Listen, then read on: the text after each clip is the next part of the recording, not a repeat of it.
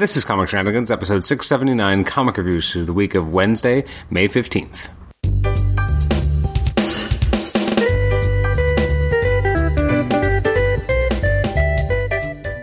Welcome to the Comic Shenanigans podcast. I'm your host, Adam Chapman. This is episode 679. It's our comic reviews episode for releases from the week of Wednesday, May 15th, coming to you on May 25th. So before I can fully enjoy and appreciate everything that came out on the, what was it, the 22nd, uh, I want to take one back, one, one, one final look back at the week that was, the week of May 15th.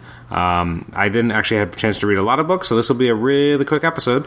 Um, just looking quickly at some of the books that did come out that day. We had Age of X Men, Next Gen, Age of X Men, The Marvelous X Men, Black Widow, Giant Man, uh, Guardians of the Galaxy, Immortal Hulk. Oh, how did I miss that? Ironheart, Justice League, Marvel Tales, Iron Man, uh, Old Man Quill, Spider Man and the League of Realms, Star Wars, Age of Rebellion, Lando Calrissian, Star Wars Tar- TIE Fighter, Superman, Uncanny X Men, War of the Realms, and War of the Realms Strike Force. I have not read any of the War of the Realms stuff, so I really got to get on that.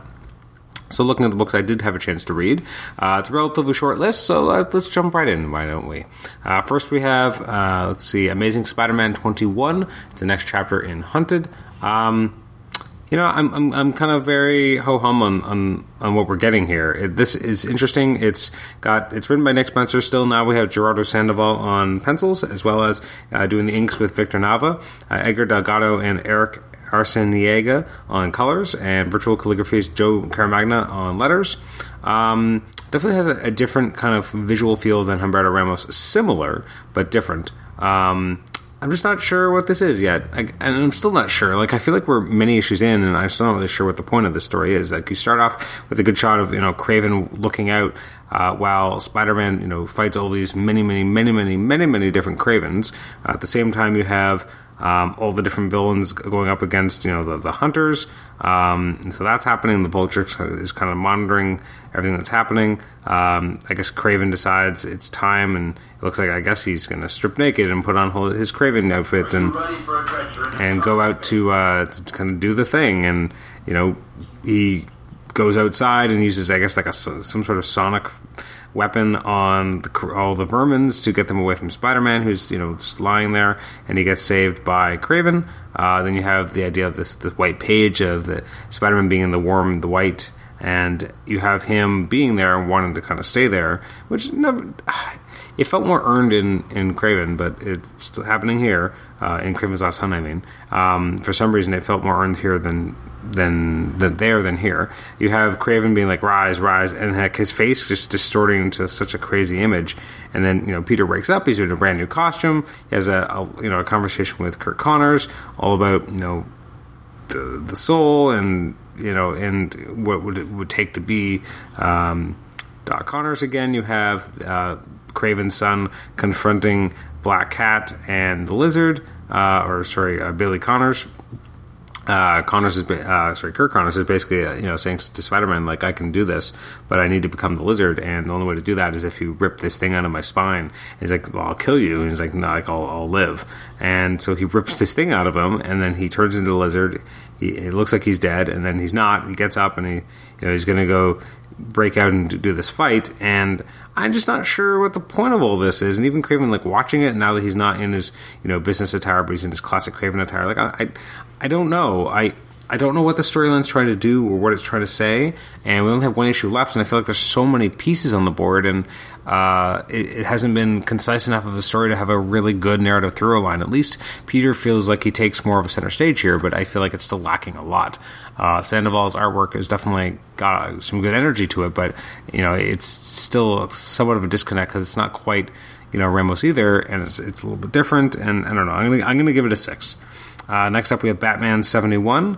Uh, this is written by Tom King, artwork by Mikel Janín and Jorge Fornes, uh, Jordie Bellaire on colors, and uh, this I, I, I, really enjoyed. Um, the I guess the Fornes stuff really feels like old school Mazzucchelli, and you know it's just this Batman knowing that there's an intruder coming and intruder there, and he has to you know confront what's there, and he ends up seeing uh, you know Bane's there as well as Thomas, and you have this juxtaposition of Bruce calling his allies all together, uh, and Janín is doing all that art, and it's a very enjoyable issue. I mean, I like the art. I love the the art by Fornes, which again looks so inspired by Mazzucchelli, uh, or like it, Mazzucchelli meets Lee Weeks, like just a very simple, stripped down kind of style. Instead of having like this big, muscular character and this you know multi-textured uh, cape, and it just seems so simple and grounded, and it's very interesting.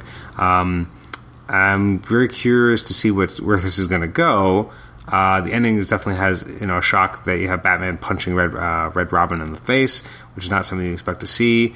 Um, obviously, you know again we're seeing parallel kind of stories happening here. I'm not really sure which one comes first. Maybe I'm just dumb and it's obvious somewhere. And oh no, I guess it is obvious. He gets his allies earlier put together, and then uh, in I guess the now is when he's confronted by Bane. I guess that's what we're led to assume or expect. So I'm enjoying this a lot. I'm excited to see where we go next. Uh, the assembling of the allies I thought was really interesting. Um, yeah, so I, I, thought this was great. Uh, obviously, there's been a lot of speculation about what's going on with Tom King, and he's being removed from Batman. They're going to have Batman and Catwoman book instead. I'm still enjoying generally what he's doing, and I'm going to give this an eight and a half. I think it was really well executed, and I was I was riveted. I was I was in it all the way through. Next up, we have Daredevil number five. Uh, just again something really interesting. It's called No Fear Part Five.